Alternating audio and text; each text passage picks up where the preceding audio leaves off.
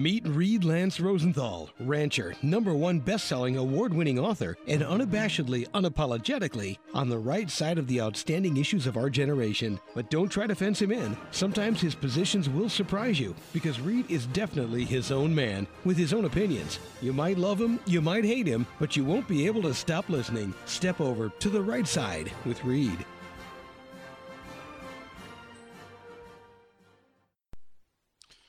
Howdy, listeners from coast to coast, the Gulf to Canada, and around the globe. This is Reed Lance Rosenthal on the Right Side Radio. The fire hose of news continues. Rat a tat tat. We're going to go over the history of the WEF today, the World Economic Forum, and our buddy who cares so deeply about us, along with the rest of the elites, Klaus Schwab. I think you'll find it more than interesting.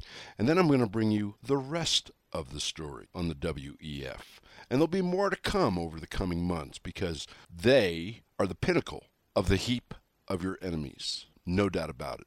And the enemies of freedom. And then I'm going to bring you what I promised to bring you last week and ran out of time a rather significant study of what happened in the Pennsylvania election in 2020, how Trump's 700,000 vote lead on election night, when they stopped counting for three days, suddenly evaporated into an 80,000 vote loss, 780,000 vote swing after not counting for three days. And I think you'll find that it goes back to what I've told you about election fraud in the past and shows.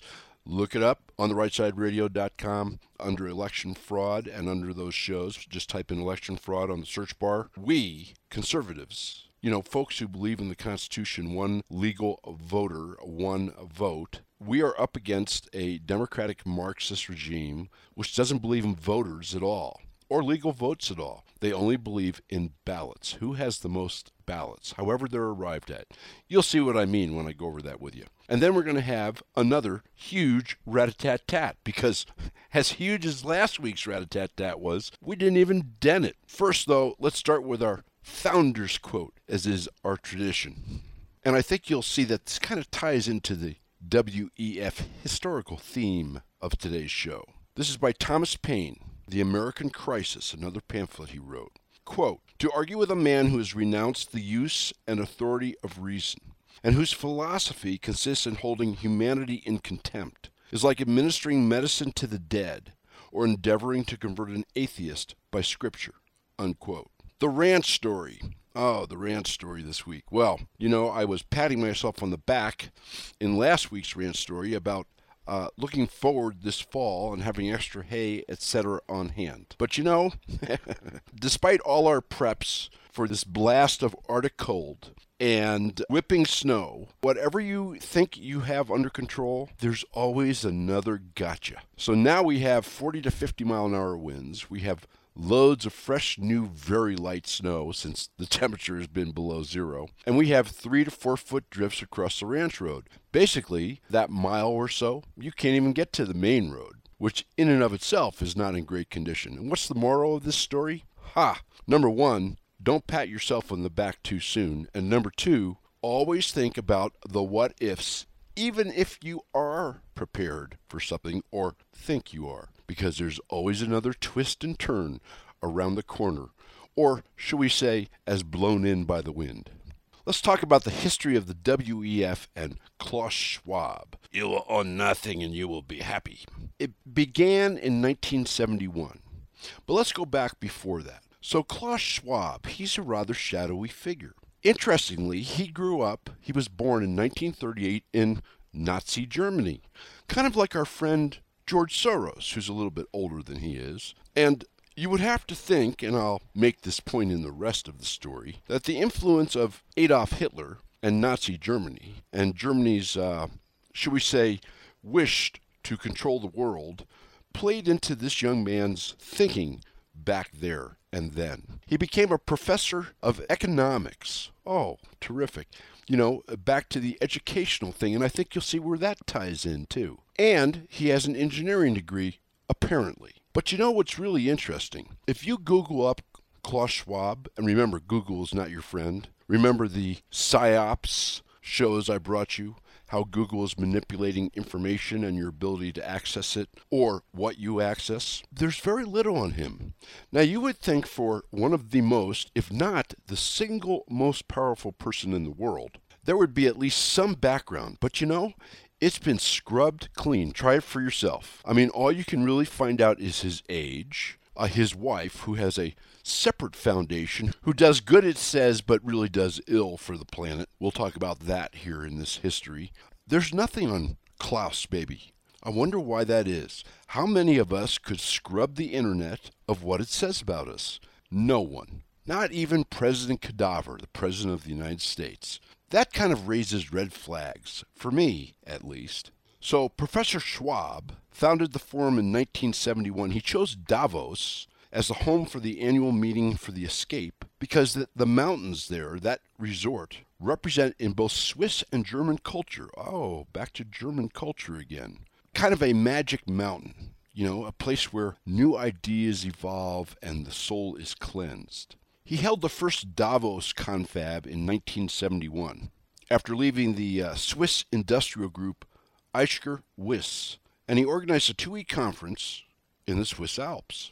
This was called the European Management Forum. There were about 450 participants from 31 countries, managers from companies in Europe, as well as members of the European Commission, leading academics. Oh, leading academics, you mean the woke crowd from U.S. universities, and they all gathered in the Alpine Valley to discuss quote unquote better management techniques.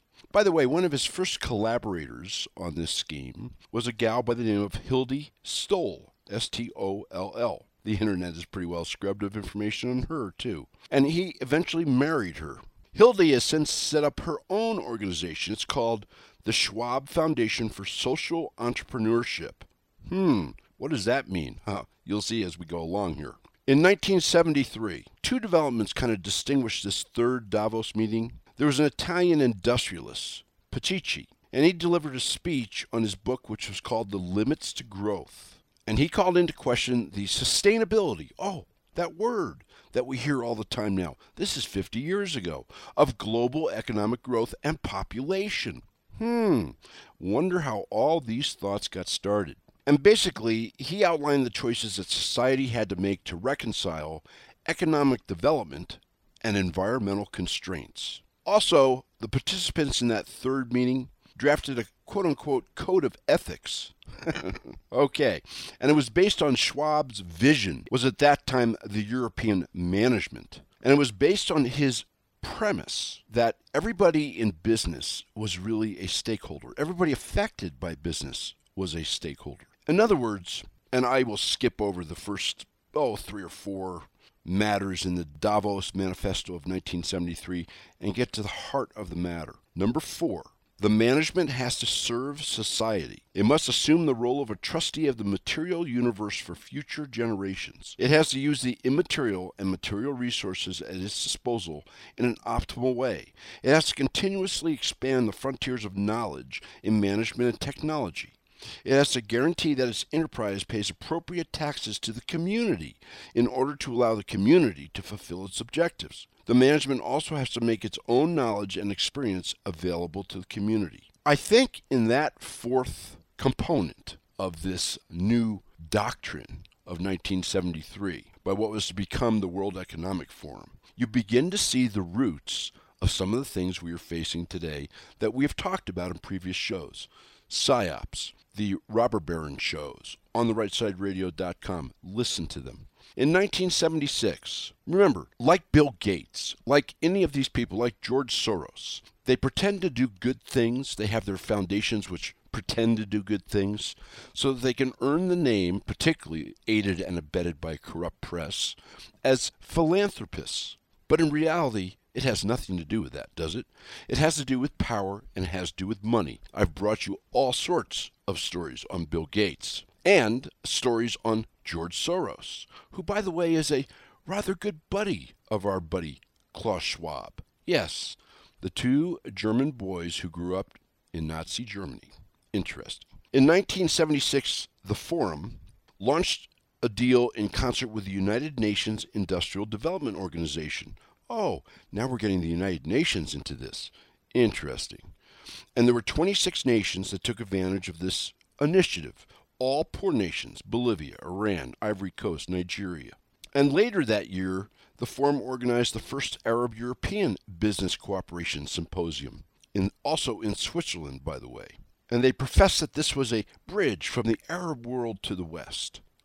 In 1979, the Economic Forum and Klaus Schwab reached out to China, which led to the creation of a yearly China Business Summit, and as of 2007, an annual Summer Davos in China. By the way, that's called officially the annual meeting of the new champion. One has to wonder what Schwab is thinking now that the world is aligning on the side of, shall we say, Western authoritarianism, not democracy, and nationalist ambitions by the BRICS countries, China and Russia, which of course is the real foundation of the Ukraine war. In 1987, at the beginning of the end of the Cold War, to, to reflect its global membership and the fact that economic policy was at the forefront of its activities, the Economic Management Forum changed its name to the World Economic Forum. West Germany's, oh, here we are, Germany again, Foreign Minister Hans Dietrich Genscher made a strong appeal for the West to change its approach and to reach out to the Soviet Union. My, how times have changed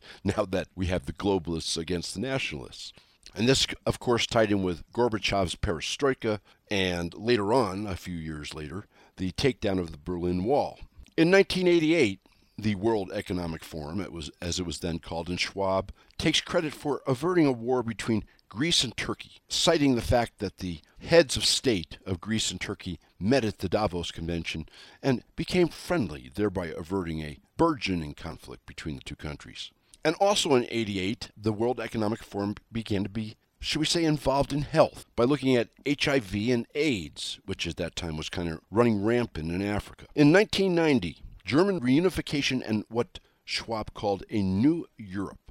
In October of 89, the Berlin Wall came down. And, once again, according to the World Economic Forum and our buddy Klaus, the informal group of East and West German parliamentarians and business leaders who really put Germany back together again, uh, they began their discussions at Davos, of course. And at that annual meeting, the session on New Europe, quote unquote, New Europe, took place. The WEF also takes credit uh, for getting Vietnam that year to sign the Association of Southeast Asian Nations, the ASEAN Treaty of Amity and Cooperation. In 1992, the WEF takes credit for Nelson Mandela, the anti apartheid leader and the head of the African National Congress, the ANC, from South Africa.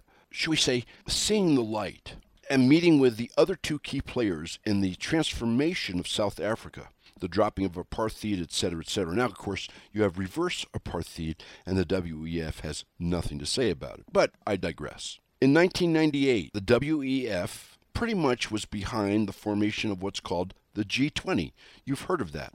And it was the beginning of the reformation of the global financial system, which was in the wake of the financial crisis that was affecting emerging markets, particularly Asia. The first meeting of the G20 that was birthed you might say, at the WEF, was held in Bonn, Germany. Oh, Germany again. Later in 1998. And in 2008, the U.S. hosted a G20 summit in D.C. And then world leaders in September 2009, world leaders meeting in Pittsburgh, Pennsylvania, announced that the G20 would replace the G8 as the main forum for coordinating global economic policy. Oh, so let's see. Our buddy here as we'll come to see in my discussion, our buddy here gets global leaders in place, takes the G8 and makes it the G20, expands his global reach and that of the WEF, and then off we go. In 1999, you know, he's starting to get some traction here. He controls a bunch of global leaders. We're going to talk about that. He's expanded kind of the global economic forum, which he pretty much pulls the strings of in one way, shape, or form. And in the run up to the WEF annual meeting, whose theme, by the way, was responsible globality, responsible globality. The United Nations Secretary General at that time, Annan, and Klaus Baby discuss how to rally participants to support a global effort to highlight the social responsibility of business which, by the way, became the genesis of what's called the UN Global Compact. It's a set of 10 ethical principles which pretty much mirror the doctrines of the WEF, and almost 10,000 companies around the globe have signed on to. In 2000, Bill Clinton became the first U.S. president to attend the WEF. And also in 2000, remember the interest in health matters, starting with AIDS a few years prior, the launch of Gavi, right? The Gates Vaccination Initiative. And at that annual meeting, the Global Alliance for Vaccines and Immunization, Gavi, was born. I mean, it was born at the WEF meeting. And there were other kind of health related, global health related, of course, matters that the WEF got involved in.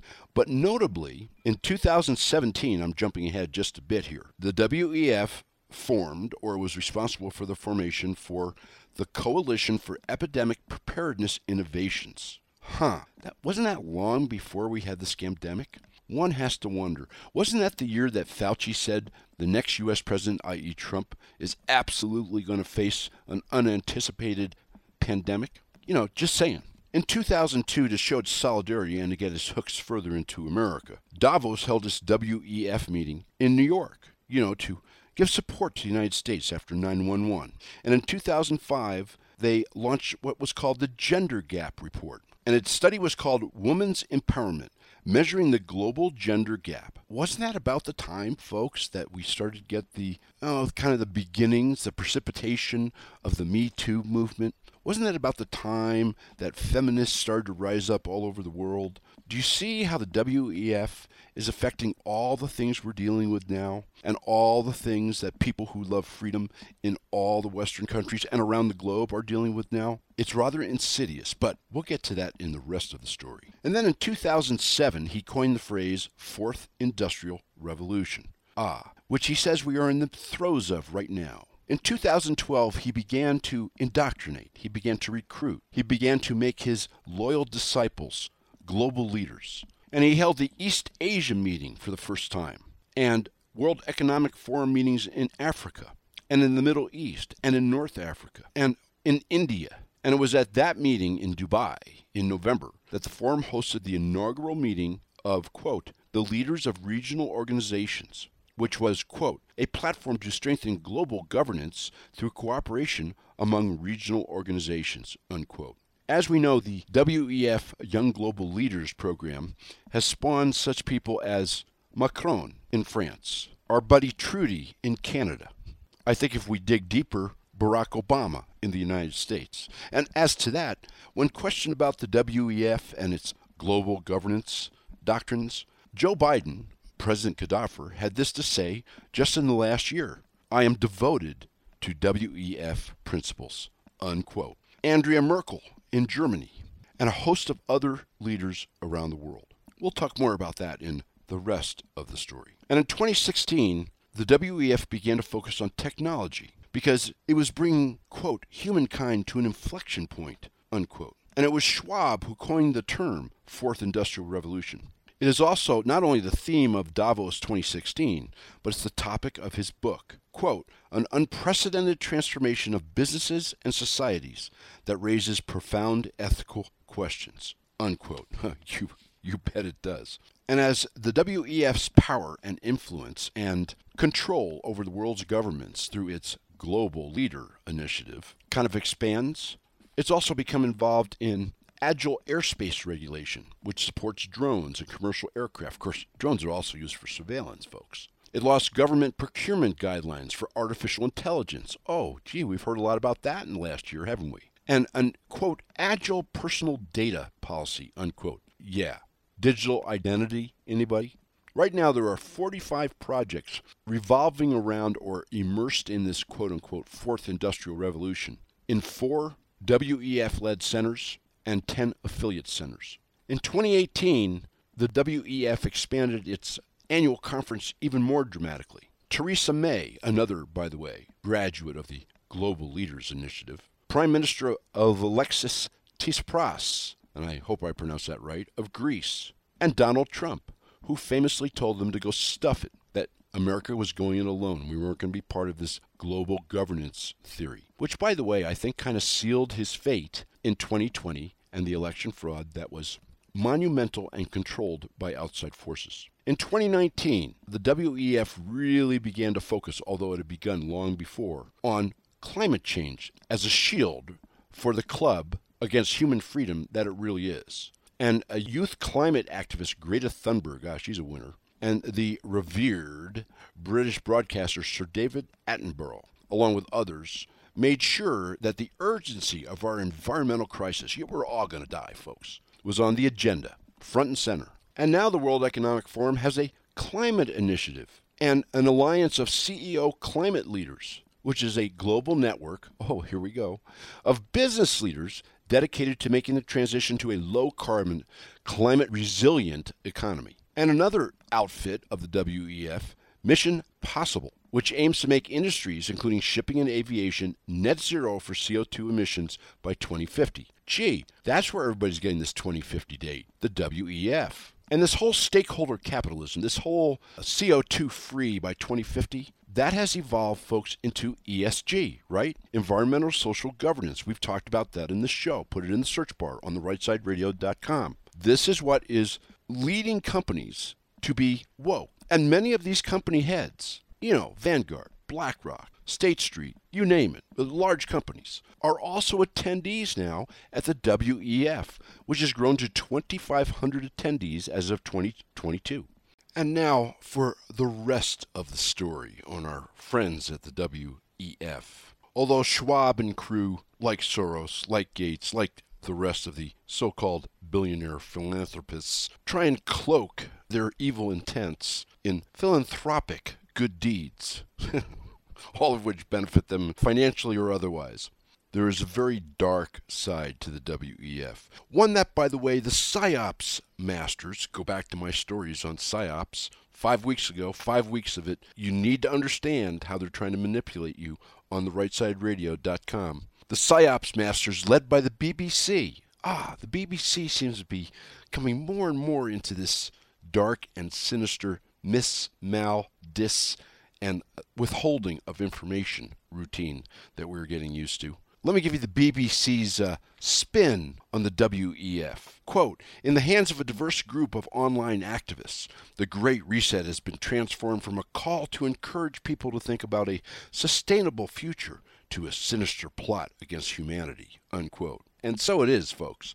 Let me give you just three quotes from the WEF and Schwab. From Schwab himself, Quote, to achieve a better outcome in the post pandemic era, the world must act jointly and swiftly to revamp all aspects of our societies and economies, from education to social contracts and working conditions. Every country, from the United States to China, must participate, and every industry, from oil and gas to tech, must be transformed. In short, we need a great reset of capitalism. Unquote. And then his WEF disciples at the 2022 WEF conference, let me give you two of their little nuggets. And this is just a sampling. Lockdowns prove billions will comply with climate restrictions. How you like that one? Here's another one for you. We don't need the vast majority of the world's population. Unquote. Does that kind of give you an idea? Next week, we're going to go into the history of how he has gotten his clutches, gotten his talons into global leaders around the world Macron and Trudeau and Biden and Obama and Merkel and you name it. And I'm going to tell you exactly how he has spread his influence, not with an army like Hitler tried to do, but with subterfuge and guile and money and influence. And I'm going to tie it all together for you. And you're going to see how everything that we are experiencing here in the United States and the Western world all comes from Klaus Schwab and the WEF. They have their fingers in everything, including education, which we're going to talk just a little bit about in Rat-a-tat-tat. And speaking of rat-a-tat-tat, here we go. Rat-a-tat-tat today. What I wanted to bring you last week on this uncovering of massive election fraud in Pennsylvania in the 2020 election. This is a book that just came out, Stealing Your Vote. I recommend it, by Christina Bobb. She worked at OAN. She's currently an attorney for Trump. She was his legal representative during the Mar a Lago FBI raid, and she began her career in the United States Marine Corps. She knows her stuff. She's done an extensive investigation. Let me just give you some things here on this election fraud, which, you know, doesn't exist, folks. So, the way Joe Biden made up uh, 780,000 votes from a 700,000 deficit to quote unquote win Pennsylvania, she went out and she hired Audit the Vote PA. And audit the vote canvassed multiple counties, Democrat and Republican.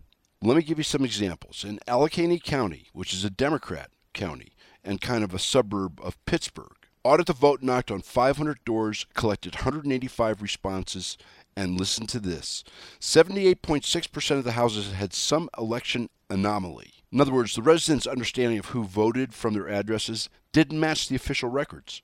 69% of the houses had some registration count discrepancy, which means the official record of registered voters at the residence didn't match the residents' knowledge. 64.8% had phantom registrations associated with their address, meaning the residents were unaware of additional voters being registered at their home. 4.8% had fewer registered voters on record than the resident stated, rather minor percentage. 42.5% of addresses had a different number of votes on record for 2020 than the residents stated. 29.2% had phantom votes. 13.2% had missing votes. Montgomery County, they did all sorts of counties. I'm just giving you several examples. Montgomery County is known for being a Democrat stronghold also. According to the uh, 2020 Pennsylvania election returns, Biden won 62% of the roughly 500,000 votes, we think, that were cast in the 2020 election. Audit the Vote knocked on 548 doors, got 183 voters to respond to their questions. 77 addresses had a registration count discrepancy. That's 42.1%, folks. 42 addresses had phantom registrations, 23% of all residences. 35 addresses were missing registrations, 19.1%. 66 addresses had a vote count discrepancy, 36.1%. 24 addresses showed phantom votes, you know, made up votes, 13.1%. 42 addresses showed missing votes, 23%. Then they did Lancaster County. This is a Republican county. And guess what? 37% of the houses there had an election anomaly. In all, what this canvassing showed, county after county after county, Republican or Democrat, it showed an average 37% anomaly rate with a high of 52% in many counties. This is staggering. Think about what that means to 1.5 million votes. And then you can understand why Pennsylvania was supposedly won by President Cadaver. Down in Arizona, the appeals court will be hearing Kari Lake's case, and the Democrats are getting a little desperate. They're trying the same, this is criminal action, that they tried with the counties that wouldn't certify the vote. I told you about that back there at, right after the elections in November. It seems Kerry Lake tweeted out pictures of a number of ballots where the signatures obviously don't match. I mean, they're not even in the same universe. And her team has now put together a count of all the ballots in Arizona that have mismatched signatures, which is against state law. 38,000 plus. Remember, she lost the governorship by a supposed 17,000 votes. Well, now the new Secretary of State has asked the new Attorney General, who works for Katie Hobbs, the illegitimate governor, and who won his election by 280 votes, supposedly, out of 2.5 million, after a delay in counting, of course. Gee, does this sound like Pennsylvania? To prosecute Kari Lake because she has publicly disclosed voter and voter registration information. Now, you know, I'm not a lawyer, but, you know, when you have a fake ballot with mismatched signatures, I think all you've disclosed is a fake ballot. I don't think you've disclosed a voter but that goes back to our discussion on ballots versus votes. Remember that all these articles are under election fraud. They're under rat a tat tat. You can read them in depth on the website on the rightsideradio.com. How about some more rat a tat tat? I got this call. Supposedly, they wanted me to give to some kind of leukemia fund. And you know, I just don't do that offhand. So I started questioning them. Well, it come to find out that they're actually a political committee, not a nonprofit corporation, and when I questioned them on where these donations went, there was some mumbling about, you know, politicians who support blah, blah, blah, blah, blah. In other words, Democrats. I'm telling you this as a warning. If you get a phone solicitation, do not agree to give money, okay? Do not. Ask some questions. You will find out that the Democrats, who are above nothing, are calling Republican voters to get money from Republican voters for trumped up causes, you know, the psyops. Kind of like uh, our friends at WEF, the guise of philanthropy with a sinister intent. The CPI. Get ready for this, folks. You're going to hear about the CPI coming down. This is nonsense. Once again, shadowstatistics.com is your friend. Check out what the real CPI is. It's over 15% right now. It ain't coming down. You know why? Because the government changed the aggregate, in other words, basis on which it's reporting these ascents and descents of the CPI from two years to one year. What happened last year? Oh, that's right. We had a really high CPI. So what happens this year if it goes down a little bit? Oh, Oh, inflation's going down, everything's okay. The Democrats' Marxist economic plan is working. Folks, PSYOPs. Can you spell PSYOPs? Then I got a couple emails from woke people who I guess troll the show. Basically, what they said was, Oh, we heard you talk about this reparations thing in San Francisco, and you didn't tell the whole story because there's really strict requirements, blah, blah, blah, blah, blah, blah, blah. Well, Nonsense. I went and researched it. You know what the requirements are to get your $5 million under the pending bill in San Francisco if you happen to be a black person? Here are the qualifications, folks. Hold on to your bippy. You have to be black. You have to be over 18. You have to have records of where you've lived for the past 13 years. And if you're a black person over 18 who's either been to jail, you'll love this, for drug offenses, or are the direct descendant, quote unquote, of a slave 150 years ago, then you're eligible for the 5 million. In other words, basically folks, everybody's eligible for the 5 million. And then, you know, California, we're back to California. So California now has a bill that's pending and it looks like it's going to pass that would allow Mexican students, in other words, illegal aliens near the border, to pay in-state community college tuition. Wow. Unbelievable. What about the millions of students who pay out the nose to attend California's quote unquote higher education system. How about American schools prioritizing American students? Ah, what a novel concept, particularly in California. Oh, and you know, the chickens come home to roost, as Jeremiah, our pastor for Obama, would say. So, all the migrants that were shipped back to New York, et cetera, et cetera, et cetera, and that have been put up in New York, I brought you this story several weeks ago, in like five star hotels, just like Britain is doing. They've now opened a shelter for them in Brooklyn. And you know what? They've refused to move from the hotels, in which apparently they are cooking their dinners in the rooms, having sex in the hallways, etc., etc., etc. This is according to numerous news reports. And the migrants who refuse to leave these five star hotels are protesting being moved to an inhumane shelter. And of course, the Democrats in charge of these major cities, where they're running into these in ungrateful illegal aliens. They're not going back to the root cause of the problem, i.e., the southern border. They're asking for more money from President Cadaver. In other words, money from you and I. By the way, Pfizer's profits are down dramatically. So is their stock. Oh, bad things coming to Pfizer? Oh, who would have thought? I'm, I'm so sorry for them. And it seems that the PSYOPs media is in full spin trying to cover up the Project Veritas video where a Pfizer director, right, was caught saying, oh, yeah, we're doing gain of function so that we can mutate the virus so we can have vaccines every year. You know, which ties in with what the CDC said a couple weeks ago, as I told you last week annual vaccines for COVID. And one of the things they're saying is that, gee, this Tristan character who is a director of Pfizer. How do we know he's a director of Pfizer? You know, they're trying to cast doubt on the story. You know, he may not even work for Pfizer, blah, blah, blah, blah, blah, blah, blah. And when we Google him, all his stuff, there's nothing there. There's nothing on LinkedIn. Well, folks, there's screenshots of all his stuff on the web. Project Veritas did their job. And you know what? The night that that video broke, everything was wiped clean. That's right. Tristan or Pfizer or whoever wiped his LinkedIn clean, wiped his Facebook clean you name it. All trace of him was removed just so that the media could do their psyops and cast doubt on the Project Veritas film. Psyops, anyone? By the way, there are a number of absolutely startling new articles and studies posted on the COVID page. If you haven't been following that, folks, you really need to do that. I mean, there is more and more stuff coming out now on a daily basis from around the world. Follow that with rapt attention, particularly in connection with what we've talked about today in the WEF, because the WEF and the WHO, and we're going to bring you that history the week after next, they are in lockstep, along with the United Nations, the globalists, and the Marxists of the world, to transform your life. And their lever, the point of their spear, is going to be health. Speaking of which, it seems like Cadaver is going to lift the emergency COVID executive order on May 11th. There's going to be all sorts of ramifications from that. I'm going to bring you that next week because there's things that are going to happen when that order is lifted that you've never thought about, but you need to.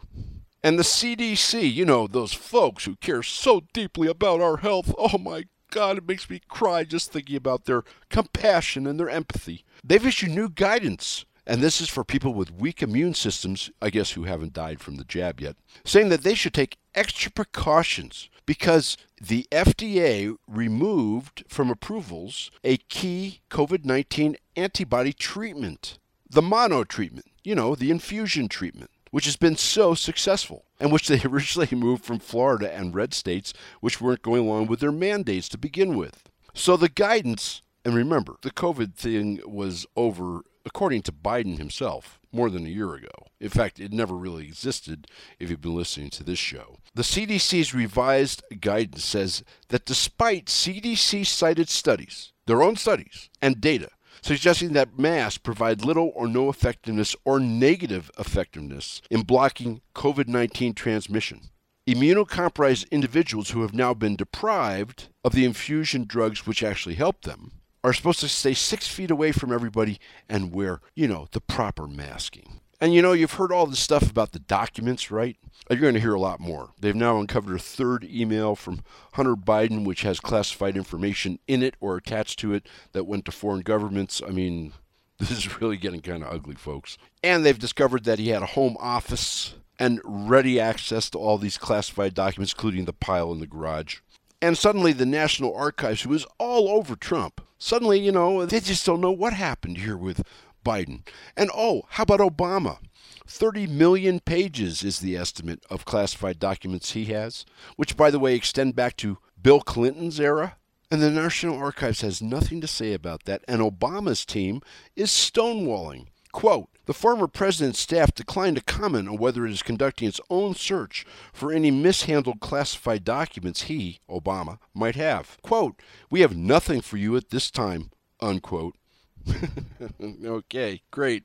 You remember our little story on the M&Ms, the woke spokes candies? Well, it kind of ended there, but no, it's it's going down the rabbit hole, folks. Don't try looking for M&Ms at the candy counter anymore. Starting a few days ago, you're shopping for what's called Ma and Yaz. I'm not making this up. Ma and Yaz. No more M&Ms. So days after they retired their woke spokes candies, their diverse spokes candies, they've also retired their world famous name. Oh, that's that's I'm sure their shareholders are really happy there. And they have a new spokesperson, Maya Rudolph and she revealed the Switch in an announcement video that premiered last Thursday. Wonderful.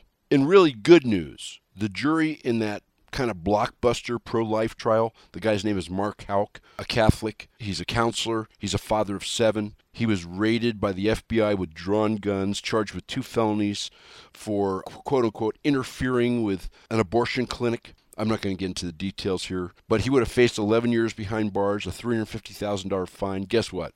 Gone. The jury acquitted him on all counts. So, too bad for the FBI, too bad for the Justice Department, and too bad for Planned Parenthood. And now, in a really, I think, important rat a tat tat Ohio and Utah are red states, right? Well, guess who activist educators are particularly focused on now? Red states. They got to change the minds of red state kids, right? To put pressure on red state parents and to change the demographics of the, those states down the road for voting purposes. So there's an outfit called Accuracy in Media. Their investigators went undercover. I'm just going to tell you about Utah. You folks in Utah, listen carefully. You elected Mitt Romney, and now you need to get your schools under control because this is all happening beneath your nose, and there's it's outrageous. There's no excuse for it. Get involved and get this fixed. So these undercover Accuracy in Media investigators, here's what they found in Utah, same in Ohio, same in other red states. Talking to AIM investigators with hidden camera, let's take Jordan School District. A teacher, Letitia Vigil. She explained that their language and cultural department has been instrumental in quote helping teachers front load those lessons CRT, gender, etc. that might be considered CRT or white privilege and how to name things and talk about things to get around the Utah state law which prohibits it. And then Jordan School District Director of Culture and Diversity, Michelle Loveday, says they kind of gone around all those laws. According to her, quote, the state board did a definition of what is equity and what is contained in schools. And they have like a whole policy on professional development around equity, unquote. There was like loopholes with it. It just goes back to the local education agency for equity, unquote. And then she goes on. Now listen to this carefully. Basically, she says they're willing to do whatever's needed to push this diversity, gender, equity, inclusion, all that crap, and ask for forgiveness later in breaking the law rather than permission beforehand. Quote, whenever our team goes out, we don't have to do an opt out. In other words, give parents notice and let them opt out. They just go out, meet the kids, work with them, and then we give them a letter after they go out saying, We were in your school and this is what we talked about, unquote in the Murray City School District. Missy Hamilton, she was laughing on the film. She was telling investigators about a teacher who hangs a Black Lives Matter flag bigger than the American flag in his classroom. But he wasn't worried about the school board taking action because he enjoys teacher union backing. Oh, that's terrific. And then over in the Salt Lake City School District, professional development and library technology supervisor, ooh, Katie Laramia, told the investigators on camera, not knowing it, Quote, the American Federation of Teachers and several other groups, they have this curriculum that they bring in and we have trainers. So we've had to train the trainers. Now we have trainers internally in our district trained on social justice and NEA programs about that, unquote. NEA's National Education Association, folks. Absolutely Marxists, I've told you about them. And they hide this from parents by calling it social emotional learning. In the Ogden School District, Executive Director of Instructional Leadership for Elementary, elementary folks, Sarah Roberts. Quote, we have an SEL curriculum in every school, and that's the state's ex- expectations. That comes from the legislature, you guys. In other words, they're taking what the legislature has mandated, and then they are putting all this woke crap under what the legislature has mandated as education and hiding it from the parents. And you'll love this. She goes on. When parents don't want their children receiving these lessons, she has alternate curricula that still meets the same objectives, unquote. By the way, she also revealed that Planned Parenthood, Planned Parenthood, folks, funded by your tax dollars, actually contributes to her district's curriculum. Quote, we have a very close partnership with Planned Parenthood, and they come in and speak in our district all the time, unquote. And then she talks about the district having a rule that, quote, anybody who requests a book to be banned has to have read the entire book and their child has to have read the entire book. And then they have to meet with the committee, and that includes parents and teachers and administrators and district people, unquote. In other words, folks, even when you want to get this stuff out, they're forcing your kid to read it. Do you understand what's going on here? You folks in Utah and all other states, because it's going on everywhere. Get it together, folks. Get your schools under control. You better talk to Governor Cox, who signed this bill with all these loopholes in it that these Marxists are using, and get this straightened out. Oh, and by the way, get ready to kick Mitt Romney out in 2024, would you? And we're out of time as always. Next week, WEF and how it got its talents into world leaders around the globe. And it's now time to look in the mirror, repeat with your family, and repeat with conviction I will muster, I will stand, I will not comply, I will never give in. I will never stop fighting. I will join with those in these United States and around the globe who love freedom as I do, and we will win. This is Reed Lance Rosenthal on the Right Side Radio. Keep the wind at your back. Talk to you next week.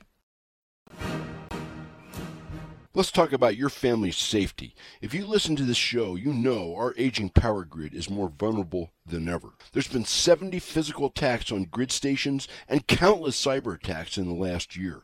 Imagine a blackout lasting days, weeks, months.